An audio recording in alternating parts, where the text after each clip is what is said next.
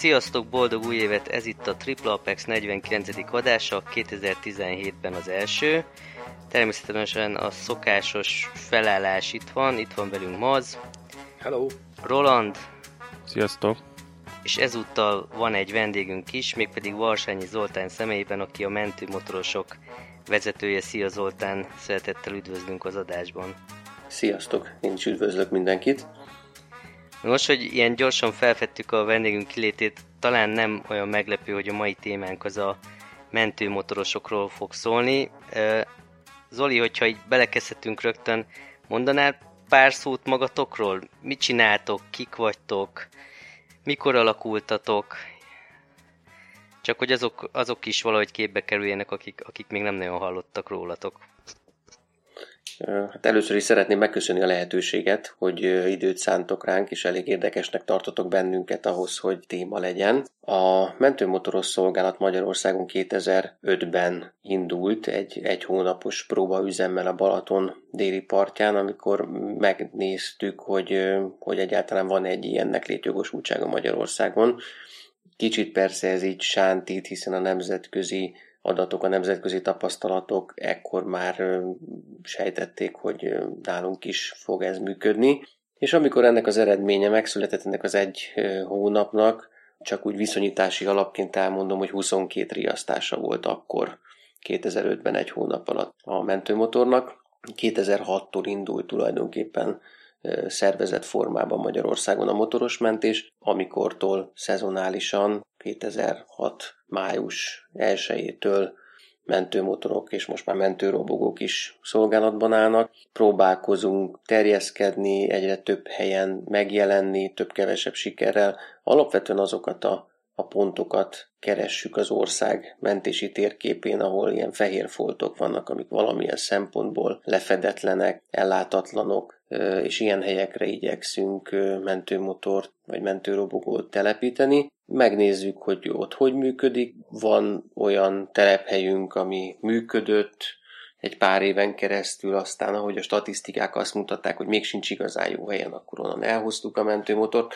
Szóval egy picit dinamikusan veszünk részt a mentésben, de hát immáron a 11. szezonunkon vagyunk túl. Csak hogy tisztázzuk, ti az országos mentőszolgálatnak vagytok a része, ugye? Igen, mi az országos mentőszolgálatnak vagyunk a mentőmotoros szolgálata, egy ilyen kis oldalhajtás, vagy vadhajtás, vagy nem is tudom, hogy kell ezt mondani. Sokszor ránk csodálkoznak még szakmabeliek is, hogy úristen, van ilyen, létezik ilyen, mi ez az UFO, mondjuk megjelenünk egy kórházba, bekísérünk egy beteget mentőmotorral, és akkor itt csodálkozva néznek ránk azokon a helyeken, ahol ritkában fordulunk, meg nem ismernek bennünket, hogy ki ez a csávó itt ilyen motoros göncben, rikító, zöld színű bukós isakkal a kezében, hogy egyáltalán mit keresünk ott, aztán úgy helyére kerülnek a dolgok. Te, itt a bevezetődben utaltál már arra, hogy nemzetközi tapasztalatokból az látszott, hogy lehet igény Magyarországon is ilyen szolgáltatásra, de ezt hogy kell elképzelni a gyakorlatban? Te gondolom akkor mentőztél, nem? Vagy mentőkocsin voltál? Igen, az induláskor, amikor ez az egy mentőmotor elindult, akkor tulajdonképpen egy ilyen toborzás volt a mentő szolgálatnál, és keresték azokat a diplomás embereket, mentő tiszteket, mentőorvosokat, akiknek egyébként nagy motoros jogosítványuk is van. Uh-huh. Így kezdődött, ilyen módon próbáltak, próbáltunk meg embereket toborozni, és, és így indulták 2006-ban. Akkor volt egy ilyen szolid kis képzés, ami ugye mai szemünkkel visszanézve, hát Hát nem mondom azt, hogy ilyen játszadozásnak tűnt, mert az is nagyon komoly volt, természetesen a maga nemében, de azóta az elmúlt tizen év azért megmutatta, hogy hol vannak azok a pontok, ahol fejleszteni kell, fejlődni kell. Részben motorkezeléssel, motortechnikával kapcsolatban, hiszen mindenki, azt gondolom, motorosok, vagy autósokról beszélünk, hát mindenki azt gondolja magáról, hogy azért ő jól, jól vezet mondjuk autót, vagy motort. Most 100 motorost megkérdezünk, akkor 100-ból 85 vagy 90 azt fogja mondani, hogy azért elég, szerintem elég jól vezetek motor. Tehát ilyen, ezeken a képzéseken mindig rájövünk évről évre, hogy hát ez nem így van. Azt szoktam mondani, hogy lehet, hogy az én képességeim gyengébbek az átlagnál, de nekem minden évben újra meg kell tanulnom motorozni, meg újra és újra. És hát természetesen az elmúlt évek magukkal hozták azt, hogy, hogy szakmailag is fejlődni kell, fejlődünk, hiszen rájöttünk arra egy pár év alatt, hogy az, hogy valaki remek mentőorvos vagy nagyon jó mentőtiszt, és 1652 éve dolgozik mentőautón, esetkocsin, rohamkocsin, az egyáltalán nem jelenti azt, hogy egyrészt azt, hogy alkalmas mentőmotorosnak, másrészt azt, hogy ezt szakmailag is magas szinten tudja csinálni. Annyira más jellegű a szakmai elvárás mondjuk egy rohamkocsin, mint egy mentőmotoron, hogy, hogy rá kellett jönnünk arra, hogy egészen másfajta szempontok szerint kell akár az embereinket kiválogatni, és egészen másfajta kvalitásokat igényel egy mentőmotoron történő betegellátás, mint mondjuk egy rohamkocsin. Ez érdekes, amit mondasz itt. Tudnál esetleg példát mondani arra, hogy mi itt a különbség, illetve hogy volt olyan, aki, aki úgy érezte, hogy szívesen e, csatlakozna a mentőmotoros kötelékhez, aztán, aztán inkább úgy döntött, hogy ez mégse neki való valamilyen ok miatt? Igen, hát több, több ilyen is volt. Volt például egy kollega, aki szeretett volna mentő robogózni, oda jelentkezett, végigcsinálta a vezetéstechnikai tréninget, levizsgázott, a szakmai képzéseket, mindent nagyon-nagyon klasszul és tényleg nagyon magas szinten elsajátított. Eljött az első szolgálati nap, eljött dolgozni, és délután ötkor fölhívott, és azt mondta, hogy hát te figyelj Zoli, ne haragudj, de én, én ezt nem fogom tudni csinálni. Na, és ez mi volt? Nem ment a motor, vagy... vagy...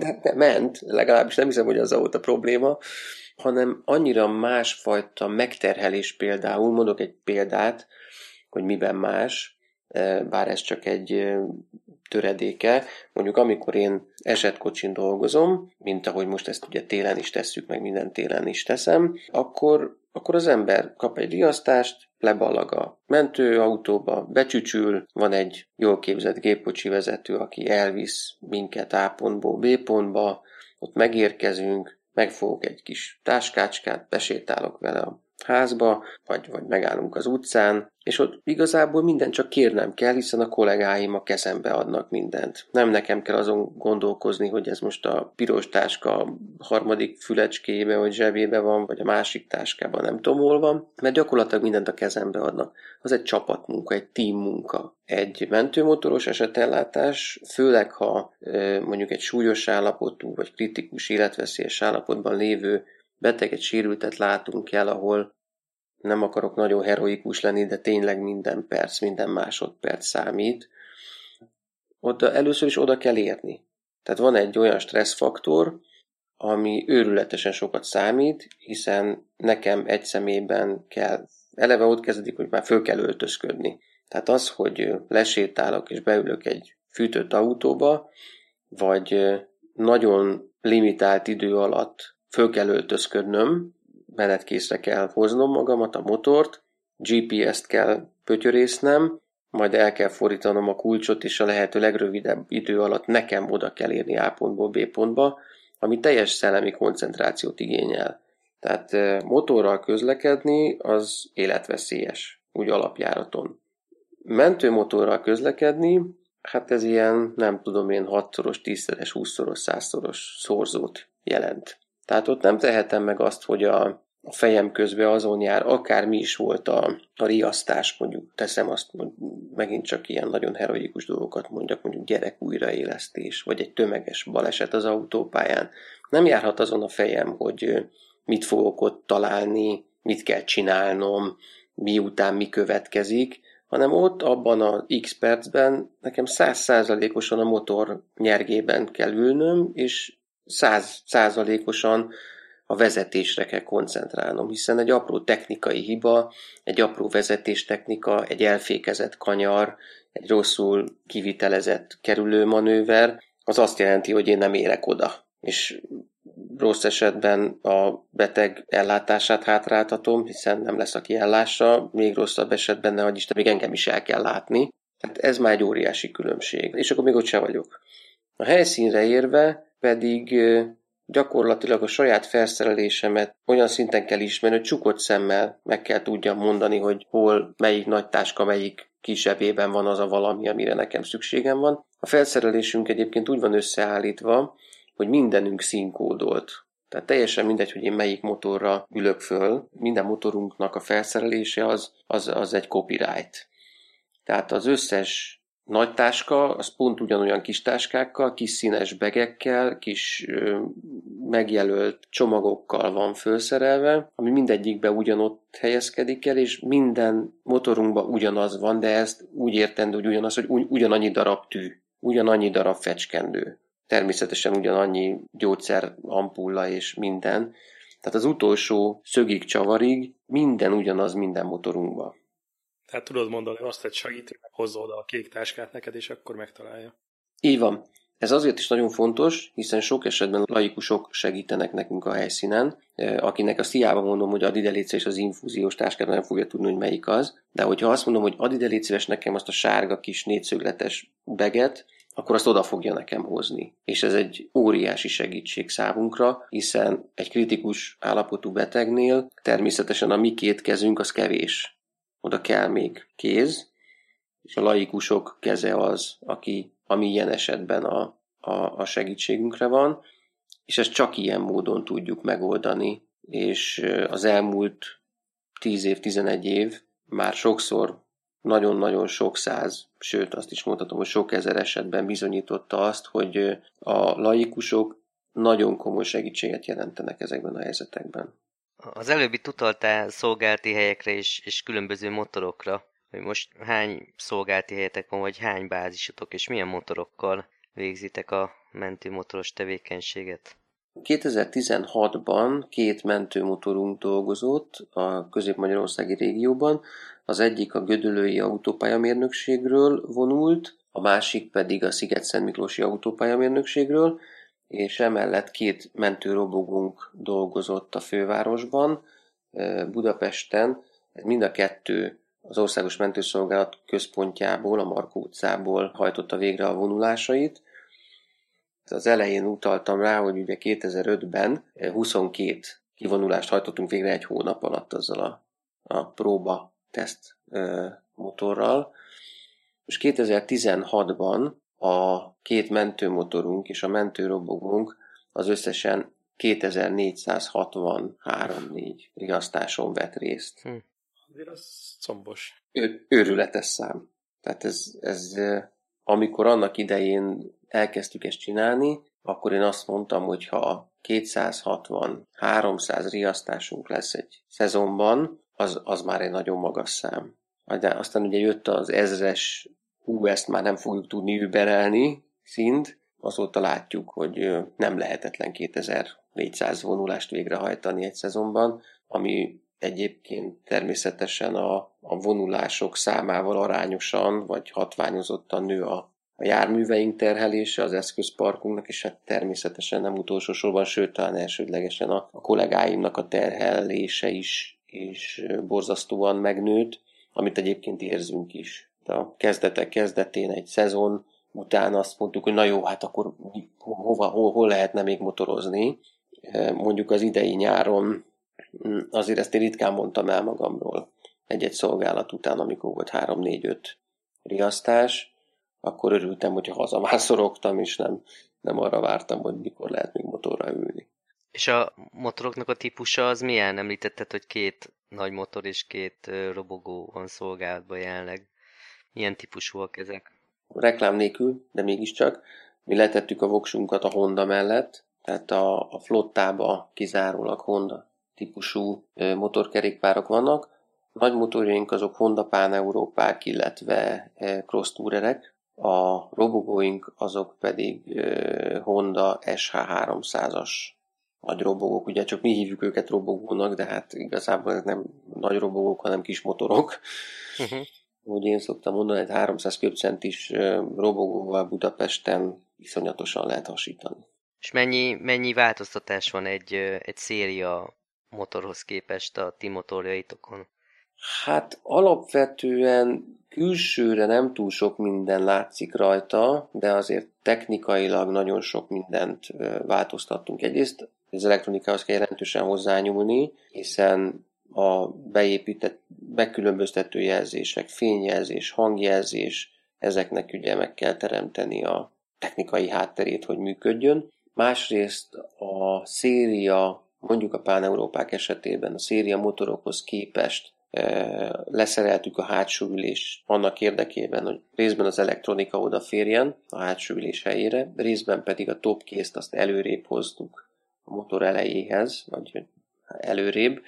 Ennek az az oka, hogy a felszerelésünknek a legnehezebb része az egy ilyen defibrillátor, EKG monitor, véroxigén szintet néző műszer, vérnyomásmérő, ez mind egybe van bepakolva, és ez hát bőven 10 kg fölött van, és az került a top kézbe, mert hogy nem fér máshová. És ettől annyira megváltoztak a motorjainknak a menet tulajdonságai, hogy kénytelenek voltunk ilyen trükköket csinálni, hogy a motor többek középpontja felé közelítsük ezt a nagy tömeget, ami ott hátul lebeg. Tehát előrébb hoztuk a top készt lényegesen egy, legalább 25-30 centivel, illetve speciális rugózást kaptak ezek a motorjaink.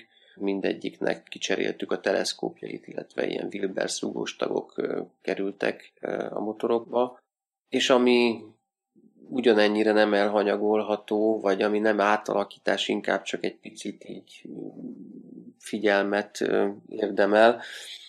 Nálunk a motoroknak a műszaki állapota az ugye elsődleges, hiszen az életünk múlik rajta, meg a betegeink élete is. Ezért sokkal rövidebb szervizintervallumokkal dolgozunk, mint egy, mint egy átlagos széria motor. 6000 kilométerenként van a motorjainkon teljes olajcsere és átvizsgálás, és minden szezont vadonatúj gumigarnitúrákon kezdünk. Ezek ö, egyébként a támogatóink jó voltából lehetségesek, mert ők biztosítják ingyenesen az olajat a motorjainkba, illetve a gumikat a motorjainkra. Műszakilag egy nagyon, nagyon odafigyelést igénylő és nagyon komolyan erre a témára fókuszált járművekről van szó. Hány kilométert mentek átlagosan egy szezonban egy ilyen géppel? Hát az idei szezonban összesen, tehát nem tudom most megmondani, hogy most melyik motorunk mennyit, de összesen ö, majdnem 70 ezer kilométert mentünk. Amikor azt mondod, hogy idei szezon, akkor... Az a 2016-os, bocsánat. Igen, és, és nem mentek egész évben, ugye, hanem, hanem ö, tavasztól őszig? Vagy, ö... Így van. Így van. 2016-ban április 1-én indultunk, és november 1-ig mentünk. Uh-huh.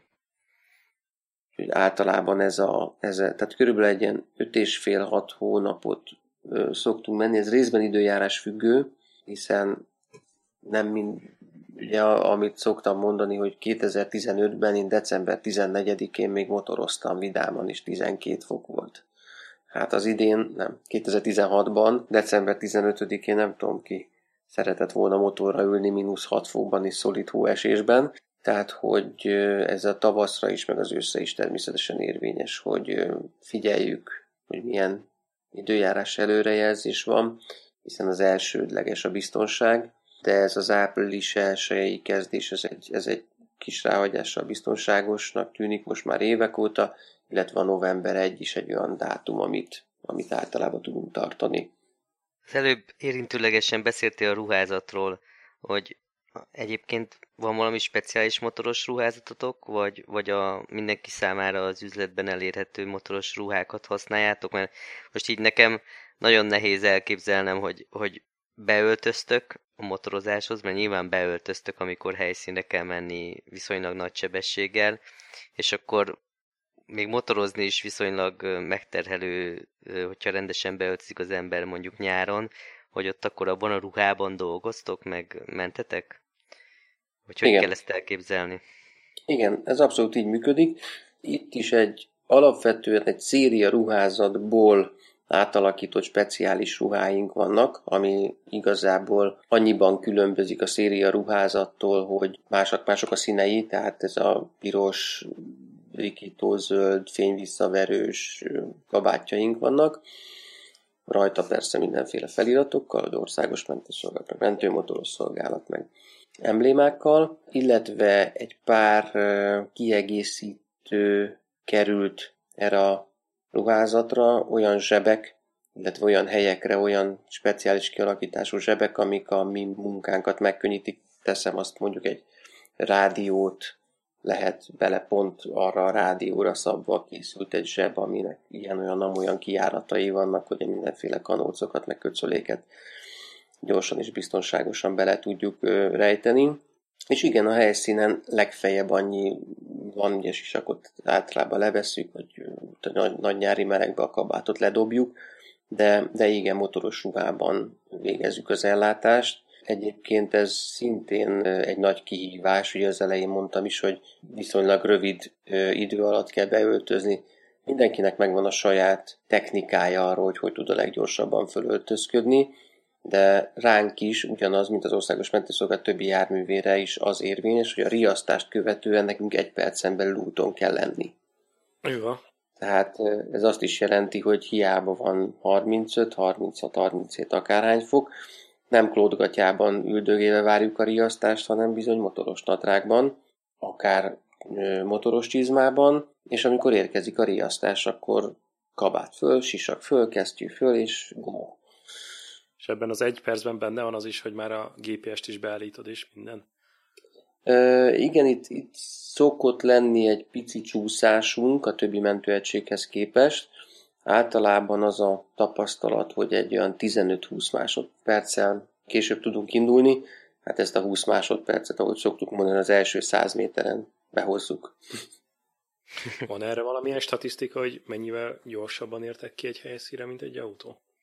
Igen, készül többféle statisztika is erről többféle megközelítésből, sőt, idézőjelben nem a komoly, hanem a tudományos munka is, a tudományos módon is feldolgozásra került több szakdolgozat is íródott a témában. Gyakorlatilag azt kell mondjam, hogy minél nagyobb a távolság, ahova leriasztanak minket, annál jobban kijön a különbség mentőmotor és egy, egy mentőautó között. Gyakran 15-20 percet is egyedül töltünk a helyszínen, mire utánunk következő mentőegység odaérkezik. Ez azért is nagyon fontos, mert egy súlyos életveszélyes állapotú betegnél az dönti el a túlélést, vagy a gyógyulási időt, és nyilván az erre fordítandó időt, pénzt, energiát, kórházi ápolási napok számát, stb., hogy az első 10 percben milyen ellátást kap a sérült. Hogyha nem is érünk oda mennyi idő alatt, akkor számolható a kimenetel. Minél inkább le tudjuk szorítani azt az időt, amikor a beteg ellátása megkezdődik, ott minden pillanat nyereség a beteg számára is, természetesen mindenki más számára is. Az idei évben az átlag helyszínen egyedül eltöltött idő, amit az összes esetünknél produkáltunk, addig, amíg meg nem érkezett a, a segítség, az olyan 8 perc, 7,1 perc volt. Mennyire, mennyire ismernek titeket mm, mondjuk így szakmán, meg így a lakosság körében, illetve mennyire ismernek el titeket? Tehát, hogy minden, minden egyébként kocsival közlekedő mentős tudja, hogy van mentőmotoros, és ott tudja, hogy viszonylag gyorsan odaérnek, illetve mennyire csodálkoznak rá egy-egy baleseti helyszínen, amikor ti értek ki. Hát a mentőszolgálaton belül, a szakmán belül mentősök természetesen tudnak rólunk, hiszen az ország majdnem valamennyi szegletében dolgozott már mentőmotor, hiszen volt korábban mentőmotorunk Tiszaújvárosban is, Pécsen is, Balatonparton is, Közép-Magyarországi régióban ugye állandóan jelen vagyunk, tehát igen, a szakma ismer minket, és azt gondolom bízom benne, azok a tapasztalatom, hogy el is ismernek bennünket. Azokon a területeken, ahol rendszeresen ott vagyunk, ott ugye a kollégák már nem csodálkoznak, hogy, hogy motor jön, mert, mert mindennapos dolog. Tehát a nagy vonulási számunk ugye magában hordozza azt, hogy nap mint nap találkozunk kollégákkal és együtt dolgozunk. A lakosságról is azt kell mondjam, mondjuk Gödöllőn, ahol hagyományosan 2006 óta van mentőmotor. Az első pár évben még gyakran találkoztunk ilyen kérdések, hogy maga kicsoda, meg mit keresít meg. Volt, hogy mentőt vártak, megérkeztünk, és akkor kérdezt, mondta a hölgy, aki kinyitott az ajtót, hogy hát bocsánat, de ő, nem rendelt pizzát. Mi nem, nem az a szekció vagyunk, hanem mentő.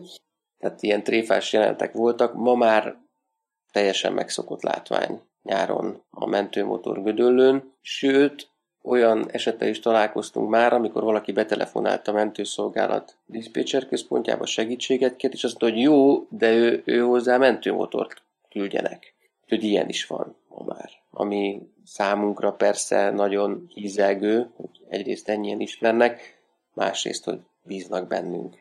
A forgalom az mennyire van felkészülve rátok? Tehát azért elég dinamikusan mentek, mikor meghalanak egy szirénát, akkor gondolom keresik a tükörben általában a mentőautót, aztán csak így elhúztok mellettük, hogy mennyire, mennyire figyelnek rátok is, mint motorosokra.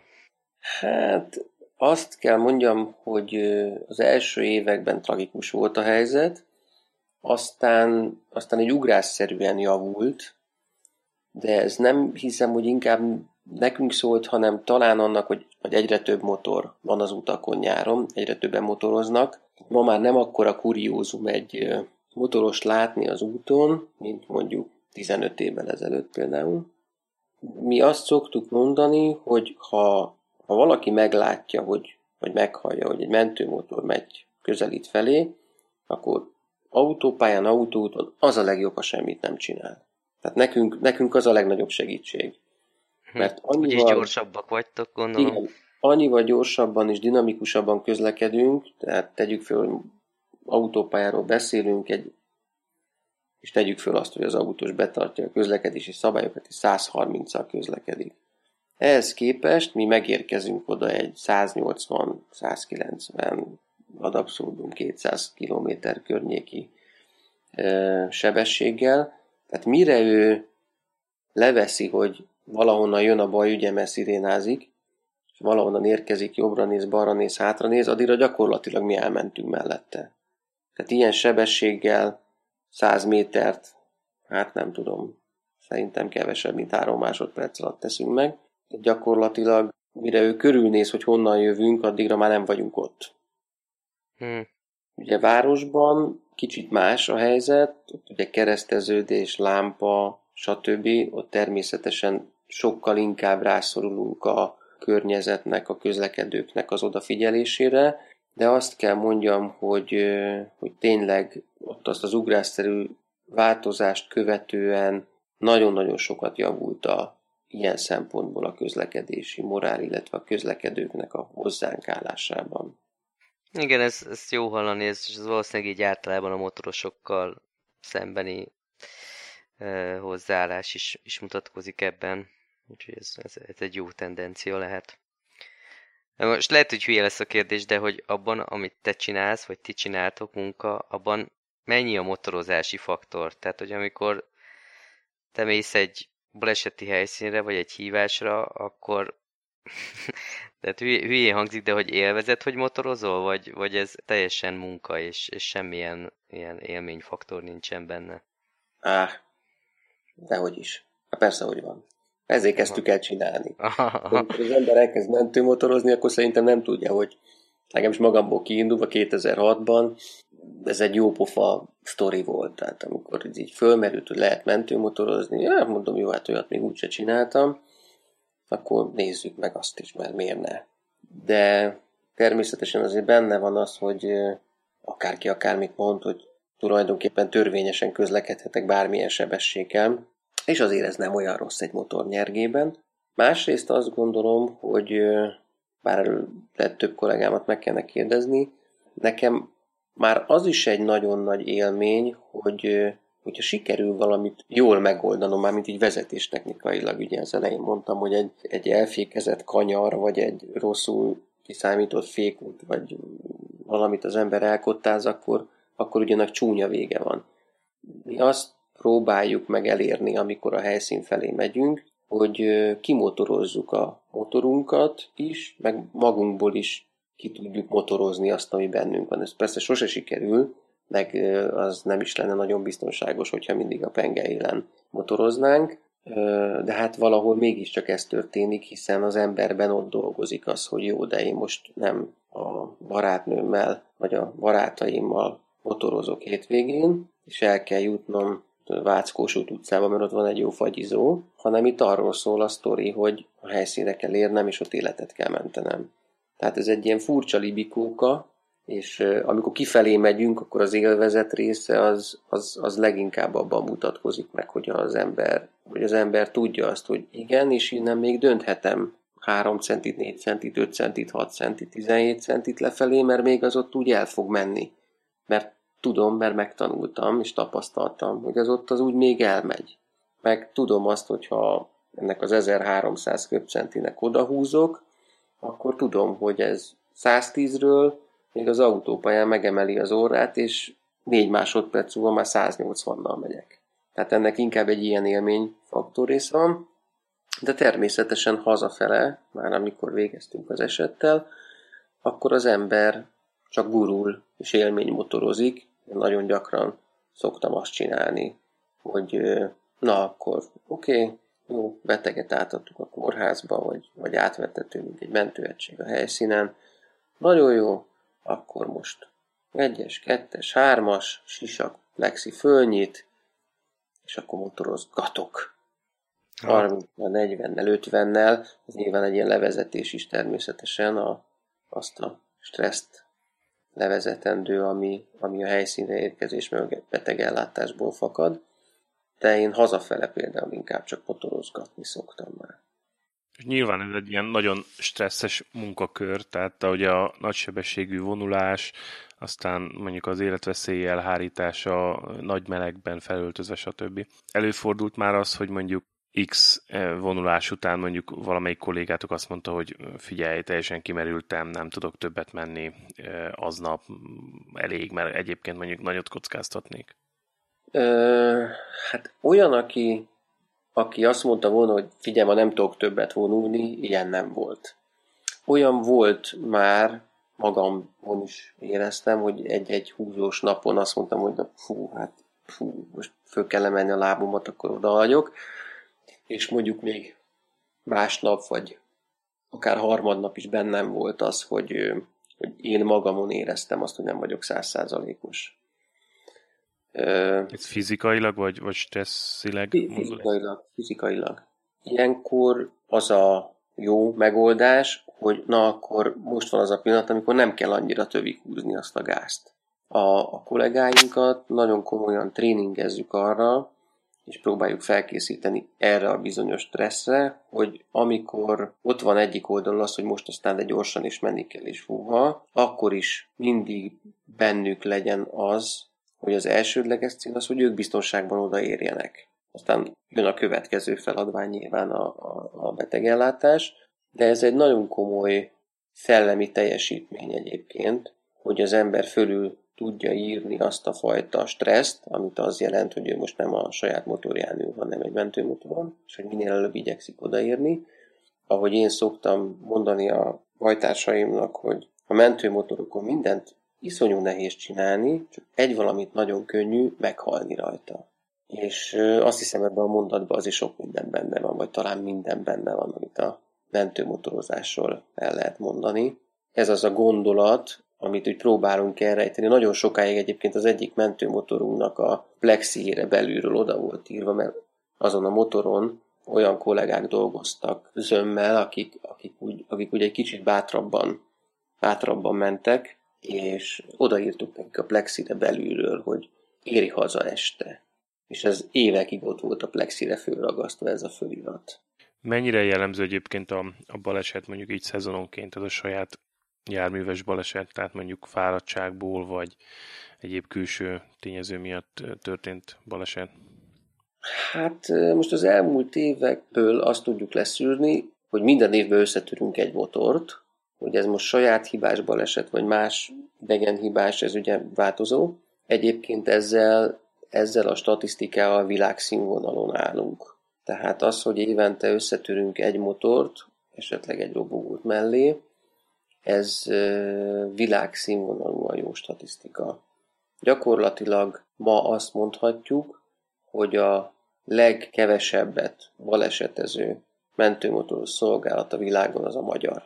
Ehhez hozzátartozik igen? Ja, bocsánat, csak annyi, hogy, hogy gondolom azért a balesetek a, a mentőkocsikat is érintik, tehát hogy nem arról van szó, hogy a mentőmotorosok egyébként ja, balesetet szenvednek, persze. hát gondolom a mentőautókkal is van egy Ez csomó. természetes. A megkülönböztető jelzéssel történő közlekedés az önmagában egy, egy 20-szoros baleseti statisztikát von maga után automatikusan. Tehát itt mindegy, hogy tűzoltóról, mentőről, rendőről beszélünk.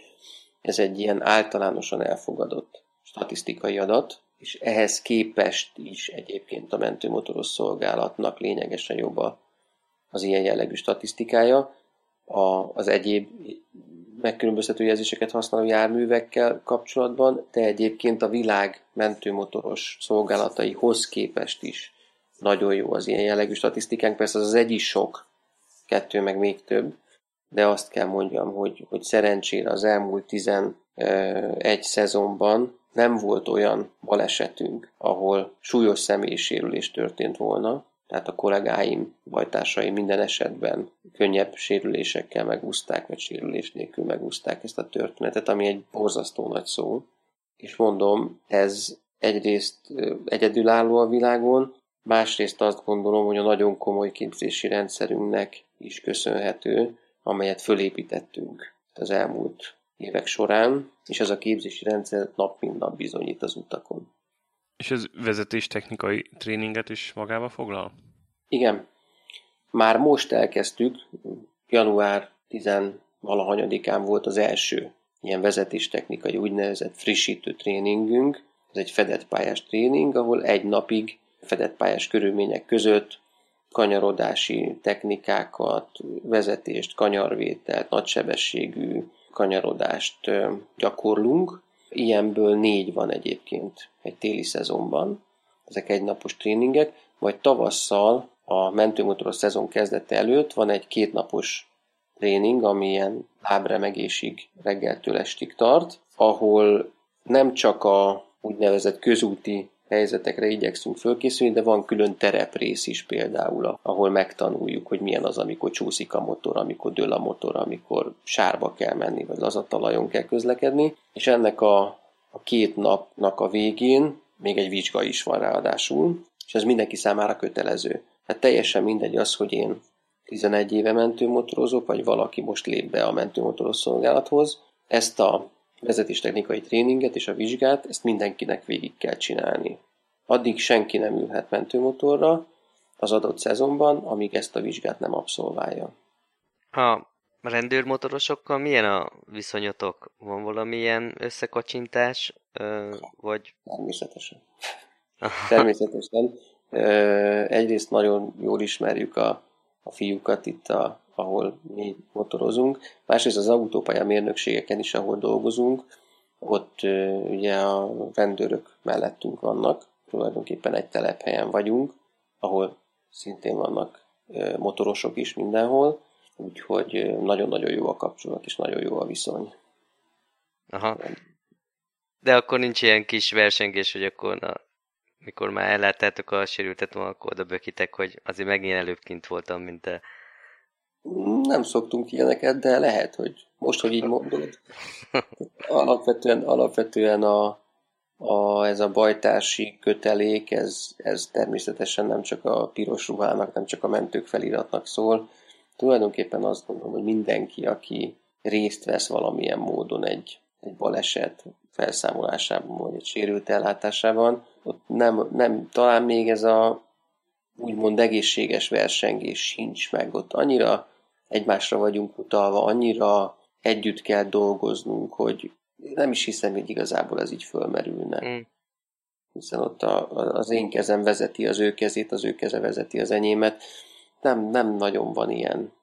Amit én szoktam mondani, hogy nekem nem kollégáim vannak, hanem bajtársaim. A mentőszolgálatnál így szólítjuk egymást, hogy bajtársak. Bajtársak vagyunk, és ebbe a szóba talán minden benne van, amit erről ugye el lehet mondani.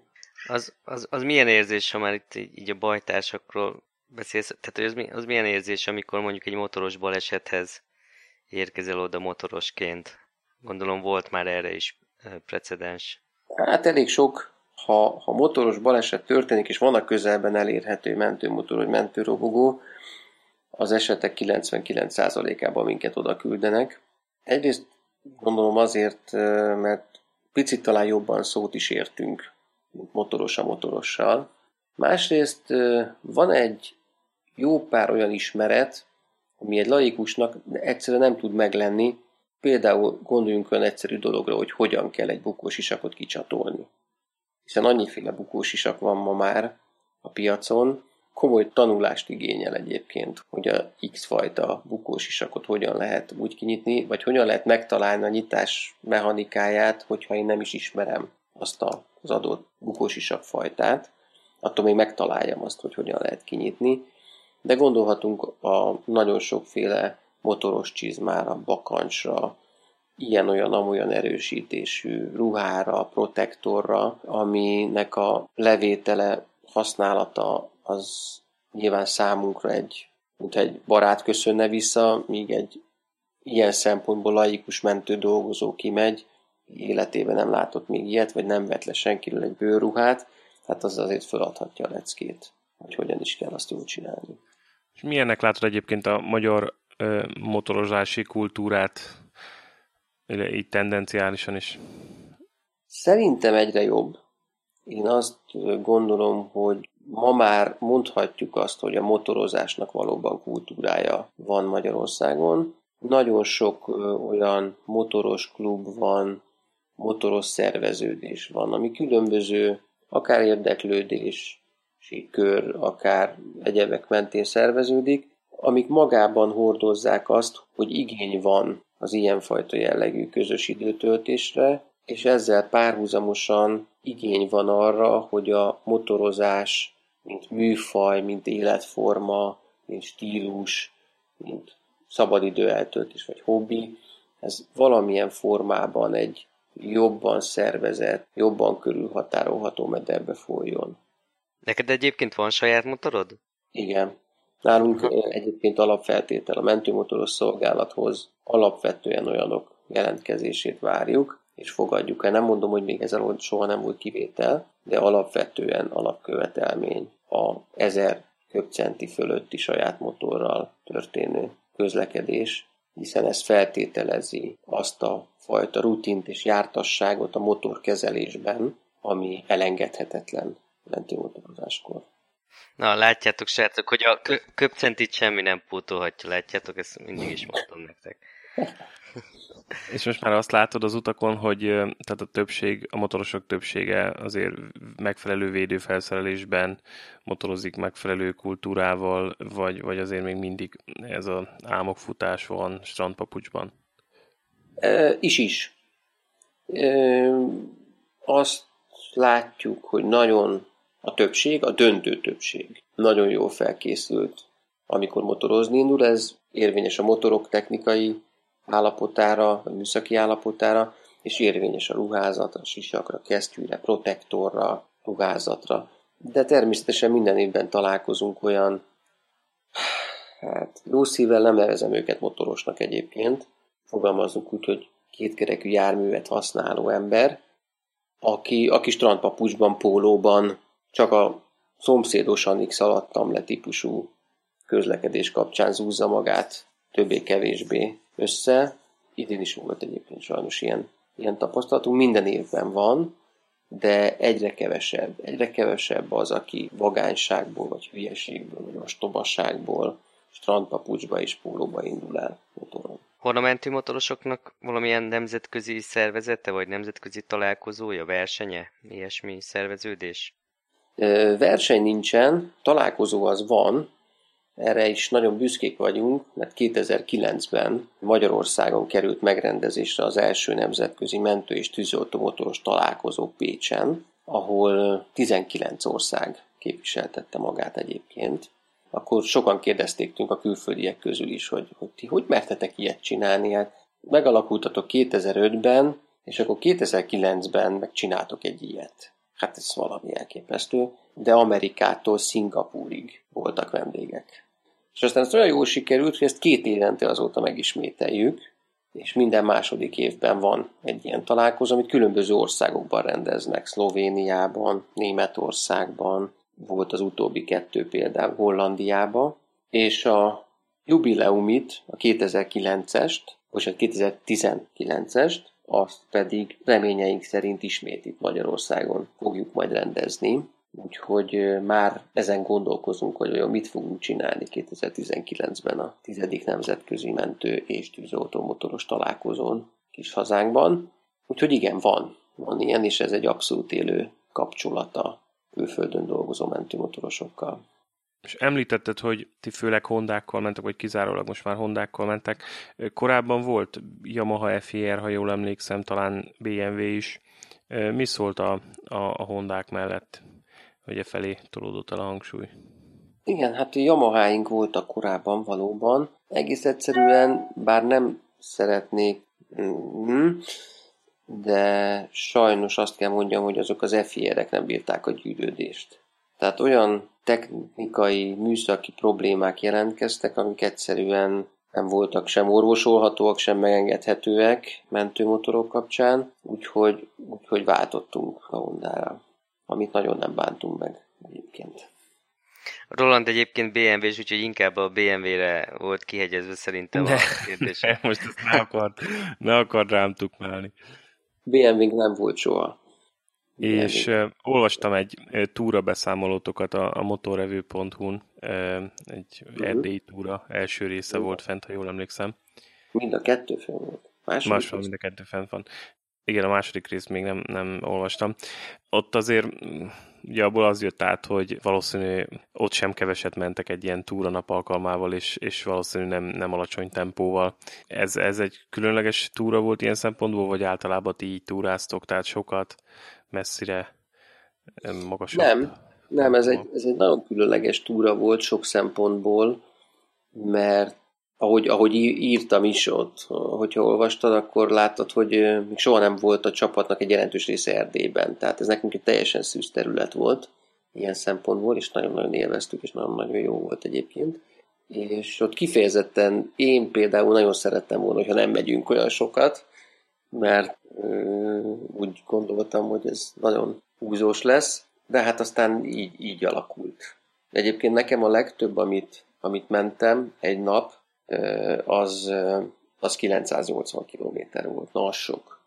Ez tényleg sok. Igen. Egyébként, egyébként azt nem tudom, hogy tudod de hogy de azért van egy közös ö, pont itt a, itt a mi motorozásunkban az, hogy ti is indultatok a Total Bike 24-en, a 24 órás robogó versenyen. Na, te, ezt nem tudom. Te ott, szere, te ott szerepeltél? Vagy ott nem, indultál? Nem, én nem voltam. Kollégáim voltak, a robogós, a robogós bajtársaim voltak ott, és az előkelő 24. helyet sikerült elhozni. De nagyon, nagyon büszkék voltunk rájuk. Hát ha jövőre megyünk, azért arra jobban föl fogunk készülni. Azért ez a, ez a 24. hely, ez jelentős részben betudható annak, hogy sose voltunk még ilyenen, azt se tudtuk, mit kell csinálni. Annak is örülök, hogy a, annak, annak is örülök, hogy a fiúk meg a lányok megtalálták, hogy hol kell fölmenni a pályára, meg hol kell lejönni róla. Ne hülyeskedj, ilyet sztárversenyzőtök volt kis Viki személyében, úgyhogy... Így van, így. Hát Viki volt, hát igen, de megnézte a kör, kör, kör eredményeket, igen, volt egy sztárversenyzőnk, az volt a Viki. És volt azon kívül egy sztárversenyzőnk, a Viki. Tehát azért kicsit, kicsit jobban rá kell erre gyúrni, nagyon felkészületlenek voltunk mindenféle szempontból, de hát most már tudjuk, hogy mire kell figyelni, úgyhogy remélem, hogy a következő évben, években majd kicsit jobb eredményeket fogunk tudni hozni. Bocs, csak az jutott eszembe, hogy nálatok hogy néz ki egy ilyen ügyeleti nap, tehát hogy mettől meddig adtok ügyeletet, vagy hogy éjszaka is vonultok, hogyha olyan van, vagy akkor nincsen motoros ügyelet, vagy hogy megy ez?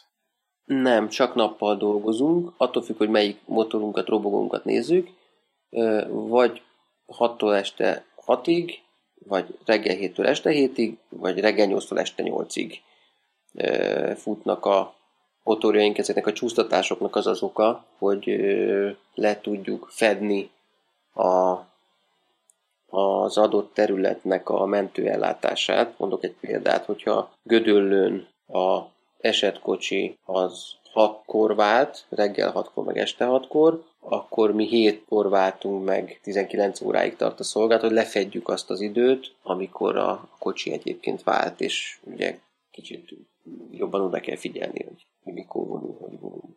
És volt, vagy tudnál mesélni egy-két ilyen emlékezetesebb esetet, vagy vonulást, ami valamilyen különleges, különleges élmény volt így a számodra? Mindig van, minden évben van, és persze vannak pozitív, meg negatív élmények is, meg tapasztalatok is. Hát az idei évben, idei 2016-os évben nekem talán az egyik leg, legemlékezetesebb ilyen az, az pont egy gyerek esethez kapcsolódik, hogy a gyerek esetek azok mindig nagyobb emóciókat mozgatnak meg, mint a, mint a felnőtt esetek. Egy egyéves kislány beleesett a kerti tóba, ami, a, ami az udvarukon volt, és a anyuka találta meg, és ö, sajnos már a gyereknek nem volt légzése és keringése. A klinikai halál állapotában volt, a szülő elkezdte az újraélesztést, és ö, elindítottak engem a, a mentőmotorral, meg indítottak még egy rohamkocsit, meg Budapestről indítottak ö, gyerek ellátó egységet, és ö, a, a közös munka, meg a gyorsan megkezdett ellátás az, az eredményes volt, és a kislányt azt nagyon hamar vissza tudtuk hozni. Pár percen belül visszatért a, a keringés és a légzése, elkerült egy budapesti kórháznak az intenzív osztályára, ahonnan egy hét múlva kiengedték, és azóta boldogan él.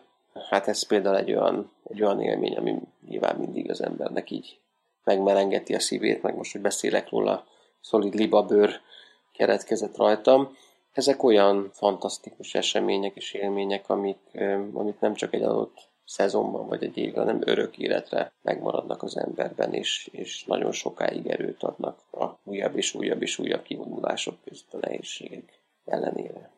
És arányaiban az ilyen sikerekből van több, vagy pedig a, inkább a, a negatív, tehát a, amikor mondjuk nem sikerül ilyen eredményeket elérni?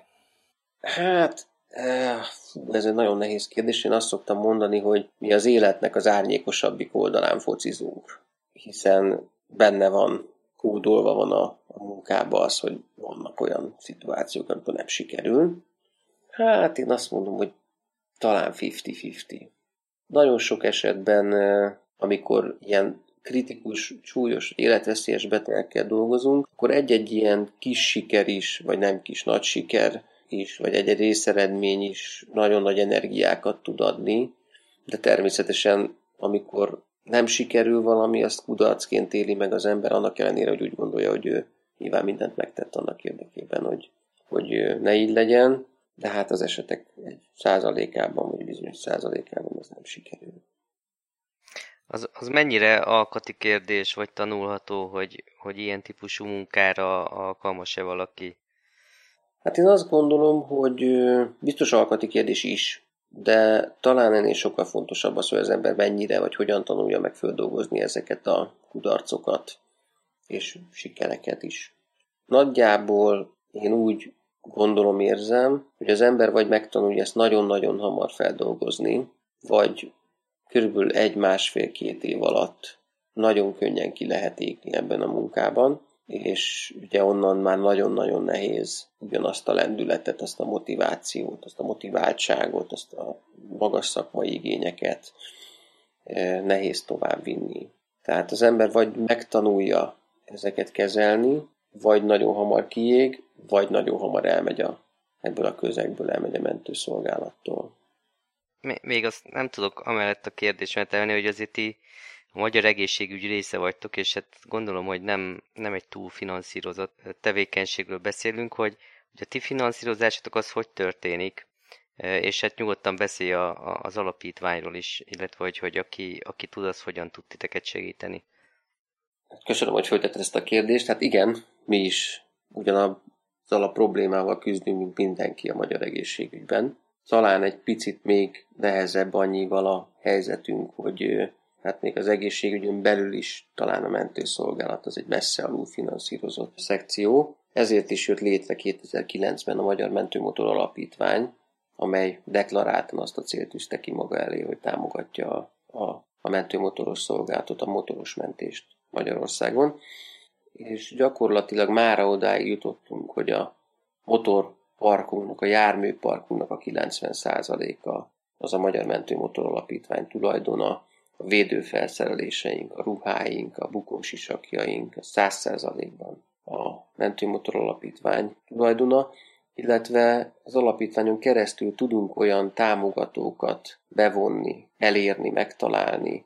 Ezek részben nagy cégek, mint például a gumiainkat, ahogyan említettem, a Bridgestone biztosítja a motorolajokat, a Castrol biztosítja a mentőmotorjainkba, de ezen felül az alapítvány az a csatorna, amivel a civil szférát is meg tudjuk találni, el tudjuk érni, és ilyen módon támogatókat tudunk az ügy mögé állítani. Enélkül gyakorlatilag nem működne a motoros mentés Magyarországon. A civil szféra, a magánszemélyek, a támogatók bevonása, megtalálása az az alapítványnak a feladata. Egyrészt az egy százalékokon keresztül, amit ugye minden évben föl lehet ajánlani valamilyen szervezet számára, de ezen kívül is az alapítványi forma az, amelyen át támogathatják a motoros mentést az emberek. Ez egy nagyon fontos forrás, évente jelenleg körülbelül olyan 10 millió forint körüli összeg kerül be az alapítványhoz, ami aztán gyakorlatilag egy az egybe áttevődik a mentésbe. Aki, aki szívesen támogatni titeket, akár az adója 1%-ával, akár más formában, az hol találhat meg titeket, az, mondjuk az interneten? Hát van egy honlapunk, a mentőmotoralapítvány.hu, illetve jelen vagyunk a Facebookon, ott a Magyar Mentőmotor Alapítvány Facebook oldalán keresztül tud minket megtalálni, és ugyanezeken a csatornákon keresztül lehet tájékozódni arról, hogy milyen módon lehet bennünket támogatni, akár pénzadományjal, akár természetbeni adományjal, akár bármilyen más módon, úgyhogy elérhetőek vagyunk és megtalálhatóak vagyunk. Bármilyen keresőbe valaki beüti, hogy mentő motor, és az első pár száz találaton azok mind mi leszünk. Idén is április elsővel indul a szezon? Én nagyon szeretném, igen. Az Országos Mentőszolgálatnak új főigazgatója van, pontosan négy napja, öt napja. Én gondolom, bízom benne, és remélem, hogy a szokott módon zöggenőmentesen indul a tavaszi szezonkezdésünk. Maz, van még valami kérdésed? Um, az jutott így az eszembe az előbb, amikor mesélted ezeket a pozitív, negatív élményeket, hogyha egy olyan helyzethez riasztanak, ahol mondjuk egy ilyen csúnyább motoros baleset volt, akkor így nem fordul meg a fejedben, vagy a fejetekben, hogy, hogy azért ez önmagában is piszakveszélyes, és még az, hogy ti itt ezt mentőmotoron adjátok elő, ez, ez, hogy nem kéne ebből kiszállni? De, biztosan, de aki ezen sokat gondolkozik, az gyorsan el is megy. Volt olyan kollega, aki végigcsinált egy szezont nálunk, és utána azt mondta, hogy figyelj, ez nem, nem, nem tudom csinálni. Ez azt gondolom, hogy abszolút érthető, tolerálható és elfogadható, tehát ettől senki se nem jobb, se nem rosszabb, hogy, hogy ezt csinálja, vagy éppen nem csinálja. Természetesen, mint mind, minden, minden mentőmunkában egy picit, ebben meg nagyon benne van az, hogy, hogy az ember nem megy haza este. De ezt tudjuk, ezzel számolunk, ezt vállaljuk, ezt vállaltuk. Én azt gondolom, hogy ez talán nem is tőlünk akkora áldozat, hiszen ugye mi a szuperhős szerepében tudunk tetszelegni, és megfelelő mennyiségű adrenalinnal ellát minket a munkánk. Azt gondolom, hogy ez sokkal nagyobb kihívás a családok számára, a feleségek, a gyerekek, a, a környezet számára, hiszen ezt többé-kevésbé ők is tudják, hogy reggel, amikor mi elköszönünk, akkor lehet, hogy ez volt az utolsó. És ezzel nagyon-nagyon nehéz lehet együtt élni napokig, évekig. Számukra talán ez még, még nagyobb meg próbáltatás, vagy még nagyobb kihívást jelent, mint számunkra.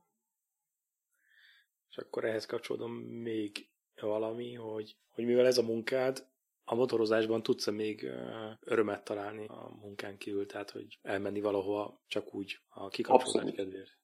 Abszolút, ugye a, az erdélyi túra is talán a, megpróbáltam ebből a túra beszámolóban visszaadni, hogy milyen borzalmasan jó élmény volt. Teljesen, egyébként én például teljesen másképp motorozom a saját motoromon, meg azt gondolom mindannyian, mint a mentőmotoron, hiszen hiszen itt pont azt a részét lehet a motorozásnak megtapasztalni, amit munka közben soha. Uh-huh. Ez a ú, de, de, jó, de jól néz ki ott az a Dunaparti rész, álljunk meg. Vagy ú, ott egy jó fagyizó, álljunk meg egyet fagyizni. Tehát azt a fajta feelinget, azt a fajta lazasságot, azt a fajta nyugodtságot, békét, amit a motorozás számomra, én ilyen túraszekciós vagyok egyébként, jelent, ez teljesen más a magánéletben. Nyilván, ha valaki mondjuk endúrós vagy gyorsasági motorozni szeret, vagy pályamotorozni, ilyenek is vannak a bajtársaim között, nyilván ők is megtalálják a magán életben történő motorozásban a, a szépséget. Olyan még soha nem volt, hogy valaki abba hagyta volna a mentőmotorozást azért, mert abba hagyta a motorozást úgy egyébként. Tehát ilyenről nem hallottam még. Én azt gondolom, hogy ez egy, ez egy életforma, életforma motorozás, és emellett életforma mentőzés is. A kettő együtt pedig egy olyan fajta massza, egy olyan fajta egység, amit ha valaki elkezd, és itt marad, az az egész életére hatással van, és nehezen tudom elképzelni, hogy valaki abba hagyná a motorozást azért, mert mentőmotorosként mondjuk egy másfajta motorozási élménnyel létezik nap, mint nap. Te civilben milyen motort hajtasz? Hát a Hondát. És azon belül milyen, milyen típusút? Én nekem egy, egy régebbi bán Európán van. Aha. Hm, túra szekció. Abszolút. A gyorsasági motorsportot követed valamennyire? Abszolút Mo- MotoGP-t? Nem. Nem? Nem, nem, nem is foglalkozol vele. Nem. Ja, Tudom, csak... hogy szégyen, tudom, hogy szégyen, de nem.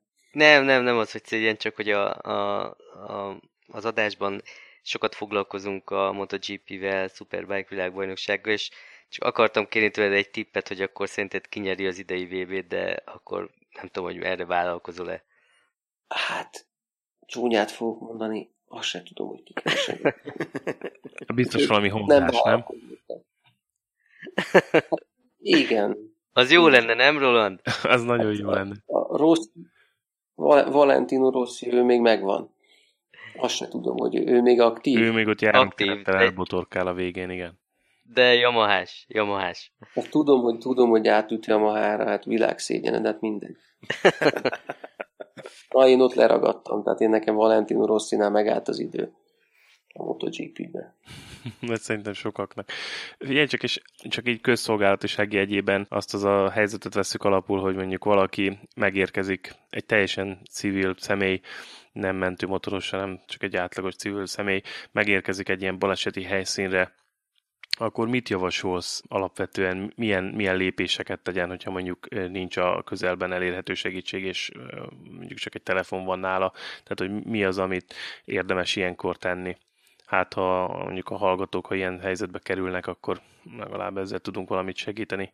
Mi a teendő ilyenkor? Hát az első és legfontosabb teendő az, hogy biztonságossá kell tenni a helyszínt. Hát az első az, hogy törekedjünk arra, hogy mi magunk és a sérültek ne szenvedhessenek további balesetet. Ez egy nagyon általános érvényű igazság, és nagyon gyakran elfeledkezünk róla, de talán az egyik legfontosabb. És én ezt tartom az egyik legfontosabb üzenetének ennek a dolognak. Mindig, mindig legyünk biztonságban. Tehát rakjuk ki azt az elakadásjelző háromszöget, vagy állítsunk keresztbe egy autót az úton, vagy valami módon akadályozzuk meg azt, hogy további baleset történjen. Szerintem ez az egyik legfontosabb dolog. Aztán utána természetesen foglalkozunk a sérülten, nézzük meg, hogy milyen sérülései vannak, próbáljuk meg fölmérni, hogy mi az, amit látunk rajta, és aztán ezt a mentőszolgálat diszpécserének próbáljuk meg átadni a lehető leghitelesebben azt a képet, amit mi látunk. Nem azt várjuk a bejelentőtől, hogy elmondja, hogy itt van eltörve, meg ott van eltörve, azt várjuk, hogy próbálja meg elmondani, hogy mi az, amit ő lát. És amit ő lát, abból mi már nagyon sok mindent tudni fogunk a másik végén. Uh-huh. És semmiképpen ne nyúljon a, a sérülthöz, vagy javasolsz valamilyen minimális hát én, én azt gondolom, hogyha valaki, ha valakinek megvan a kellő ismerete és készség szinten, megvan a, az, hogy mit kell csinálni, akkor tegye. Hát én se teszek mást, senki sem, tehát hogyha megvan az ismeret, hogy mihez hogy kell nyúlni, akkor tegye, mert az a legfontosabb. A gyorsan, ugye a gyorsan és hatékonyan elkezdett ellátás életet ment. Szerintem Roland inkább arra gondol, hogy amikor valaki odaér egy ilyen helyszínre, és szeretne segíteni, de nincsen meg alapvetően a, a tapasztalata, vagy a Nem véletlenül fogalmaztam így, tehát Igen. én azt gondolom, hogy ahhoz, hogy jót tudjunk tenni, ahhoz tudni kell azt, hogy mit csinálunk. Uh-huh. Azért gondolom sokaknak, vagy a legtöbbünknek, hogy megkopott már a jogosítvány megszerzésekor felgyűlömött tapasztalat így. A, hát van, erre, van, erre, hát van, erre, van erre mód, tehát ez tanulható, tanulható, minden tanulható, ez meg főleg az elsősegényújtás egy nagyon könnyű dolog. Nagyon, nagyon-nagyon egyszerűen megoldható. Némi kis ráfordítással, évente pár óra, hogyha rászánunk, pár órát, ha rászánunk, akkor gyakorlatilag napra készek tudunk lenni elsősegényújtásból. Uh-huh. Úgyhogy hajrá! Örömmel megyünk hozzátok is. Szívesen tartunk elsősegényújtást, képzést, vagy bármit, amit szeretnétek. Na, ez nem hangzik rosszul. Lehet, hogy, hm. lehet, hogy igénybe veszünk. Mondjuk lehet, hogy Roland Ausztráliában nem annyira, de, de, de mi, mi... Oda is szívesen megyünk, na, na, oda meg pláne szívesen megyünk. Ha esetleg lesz ilyen öm, mentőmotoros találkozó, vagy konferencia, és esetleg itt rendezik Ausztráliában, akkor arra én nagyon szívesen. Akkor mindenképpen szóljál. Igen. Oké. Okay. okay. Jó, srácok, van-e még kérdés? Köszönjük szépen a, a rendelkezésre állást. Igen, nagyon, nagyon, nagyon köszönjük, hogy, hogy eljöttél, elfogadtad a meghívást az adásba. Szerintem nagyon érdekes dolgokat mondtál, meg nagyon hasznos dolgokat. Úgyhogy, úgyhogy mindenféleképpen köszönjük, és hát nem is tudom, hogy ilyenkor mit, mit kell neked kívánni, vagy nektek kívánni, mi a legjobb köszönés. Hát én azért azt kívánom, hogy, hogy olyan szempontból sikeres évetek legyen, hogy, hogy meglegyen az a, az a háttér, amivel, amivel sikeresen tudtok működni, és amiről beszélgettünk abban, abból a pozitív része legyen inkább túlsúlyban, nem a, nem a negatív oldala. Nagyon szépen köszönjük, és nektek pedig széles utat kívánok. Köszönjük szépen. Szerintem nem is kell ennél jobb végszó. Kérdést hagy szúrjak be. Gyermekszületéshez riasztottak? Már volt már ilyenben részed? Persze. Persze szokunk szülni. Fantasztikus. Nem mondom, hogy mindennapos, de azért nem is nagyon ritka. Évente egy kettőt, hármat azért. Tehát mondjuk egy, egy városi szituációt kell elképzelni, vagy pedig inkább az, hogy mondjuk a, a Teljesen. az utakon. Teljesen látom. Aha. Bárhol. Bárhol. Nagyon jó. Nagyon jó. No. Okay. Akkor szép estét nektek, köszönöm a meghívást. Mi köszönjük. És remélem, hogy előbb-utóbb azért találkozunk. Köszönjük szépen, köszönjük szépen. Köszönöm, sziasztok. Jó éjszakát, hello, szia. Thank you.